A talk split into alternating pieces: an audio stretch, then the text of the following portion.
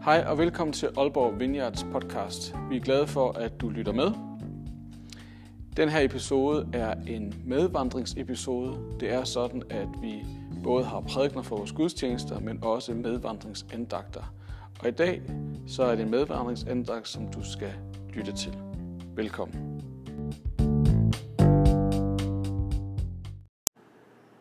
Goddag og velkommen til medvandring. Jeg ved godt, jeg er alt for tidligt ude i dag, men sådan er det jo nogle gange. I dag så skal vi læse videre. Det er jo sådan, at vi er i gang med at læse sammen med brødremenigheden eller Moravians. Der er vi i gang med at læse Lukas Evangeliet. Og det er spændende, højdramatisk læsning. Og vi er nu kommet til kapitel 3 og vers 1-20, så det er et ret langt stykke, vi lige skal lytte til, men det håber jeg, at du er med på. I kejser Tiberius' 15. regeringsår fik Johannes Zacharias' søn, som holdt til i ødemarken, et budskab fra Gud. Landet var besat af romerne, og Pontius Pilatus var guvernør i Judæa. Herodes Antipas regerede i Galilea, og hans bror Filip i Troæer og Trakonis. Ja, det springer vi lige over. Johannes forlod så ørkenområdet og vandrede omkring i nærheden af Jordanfloden. Derfor kyndte han, at folk skulle vende om for deres ondskab og lade sig døbe for at få tilgivelse for deres synder. Dermed gik følgende ord af profeten Isaias i opfyldelse. Der lyder en røst i ødemarken. Ban vej for Herren. Gør klar til hans komme. Her skal der fyldes op. Hvert bjerg. Hver dal skal fyldes op, hvert bjerg og hver høj skal jævnes ud. De krogede veje skal rettes ud, og de ujævne stier glattes ud, og alle skal se Guds frelse. Johannes råbte til de mange mennesker, som strømmede til for at lade sig døbe. Slangeyngel, hvem har bildt jer ind, at I kan slippe for Guds straf? Bevis med jeres liv, at I er villige til at vende bort fra jeres synder. De hjælper jer ikke at sige, vi der børn af Abraham, lad mig fortælle jer noget. Gud kan forvandle stenene der til børn af Abraham. Øksen ligger allerede klar ved foden af træerne. Og at hvert træ, som ikke bærer god frugt, skal hugges om og kastes i ilden. Men hvad skal vi gøre, spurgte de. Johannes svarede, den, som har 2 kjortler, skal give den ene til den, der ingen har. Og den, der har mad at spise, skal dele med den, der ingen har, der intet har. Der kommer også nogle skatteopkrævere for at blive døbt. Hvad med os, spurgte de. Hvad skal vi gøre? I skal være ærlige, svarede Johannes. I må ikke opkræve mere skat, end det beløb, I har fået besked på. Og hvad med os, spurgte en flok betjente. Hvad med os? Misbrug ikke jeres magt til at presse penge af folk. Lad være med at arrestere nogen på falsk grundlag i håb om at modtage bestikkelse, men være tilfredse med den løn, de får. Da alle folk var i forventning om, at Messias snart skulle komme, var de spændt på, om det kunne være Johannes, der var den lovede frelser. Johannes sagde, jeg døber jer med vand, men snart kommer der en, som har større magt, end jeg har.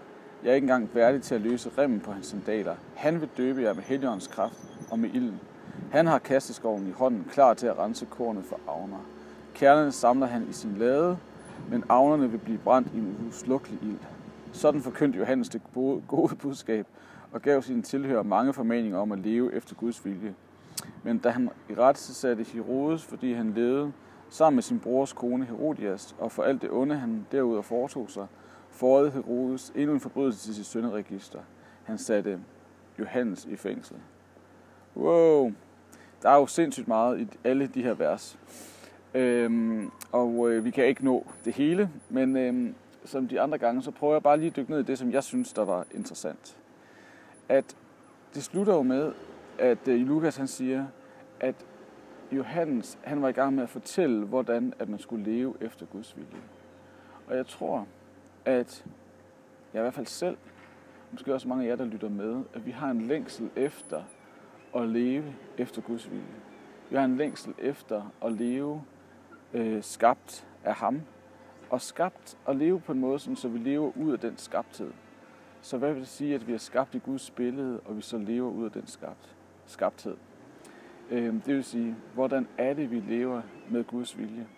Og jeg tror, nogle gange, så kan Guds vilje godt komme til at blive forstået sådan, at der er nogle meget, det kan blive meget sådan, deterministisk, at så er der én bestemt vilje, Gud han har. At der er noget bestemt, vi skal gøre. Og det er der også en gang imellem, at så giver Gud os en retning, som vi skal gå. Men det, som Johannes lægger op til, eller det, som Lukas refererer fra Johannes, det er jo, at der er nogle særlige ting, som vi skal prøve at fokusere på, når vi skal leve efter Guds vilje. At der er noget, som på en eller anden måde står frem Og det første, det er barmhjertighed. Der er masser af folk, der spørger, hvad skal vi gøre, Johannes? Og han svarer, den, der har to kjortler, skal give til den, der ingen har, og den, der har mad, skal give til dem, der ingen har. At det første, vi skal gøre, når vi lever efter Guds vilje, det er dybest set at vise barmhjertighed.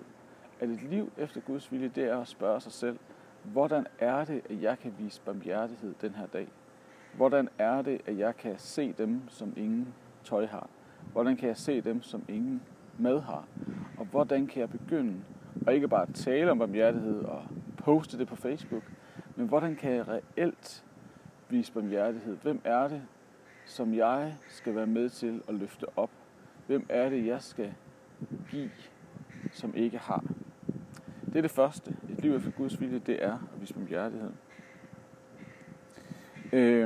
Og så er der jo næste gruppe, der kommer, det er nogle skatteopkræver. Og det svar, Johannes giver, det er, at I skal være ærlige. Og for mig at se, nu har jeg ikke lige slået det op på det græske, hvad det betyder, men for mig at se, det der med at leve ærligt, handler jo om at leve med integritet. Handler om at ture og leve gennemsigtigt, ture og stå ved det, der er sandt. Ture. Det handler dybest set om også at hvile i sig selv. At når vi skal leve ærligt, handler det om at være ærlig omkring, hvem vi er. Det handler om at være ærlig på alle mulige områder.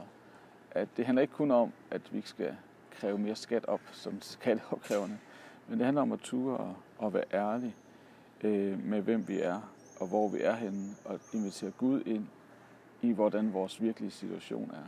Så udvise barmhjertighed, leve ærligt. Og så det sidste. Det er jo en flok betjente, der spørger, hvad med os? Og så siger Jesus, misbrug ikke jeres magt. Og det er selvfølgelig meget relevant i forhold til Black Lives Matter og alt det her, at der er noget om, at magten kan korrumpere os. Og noget af det, vi skal passe på, det er, at vi ikke misbruger den magt, der er blevet givet. At vi ikke misbruger den indflydelse, som vi har fået. At leve et liv efter Guds vilje handler dybest set om at være varsom og ydmyg over for den indflydelse, vi har fået, og ikke trykke andre ned.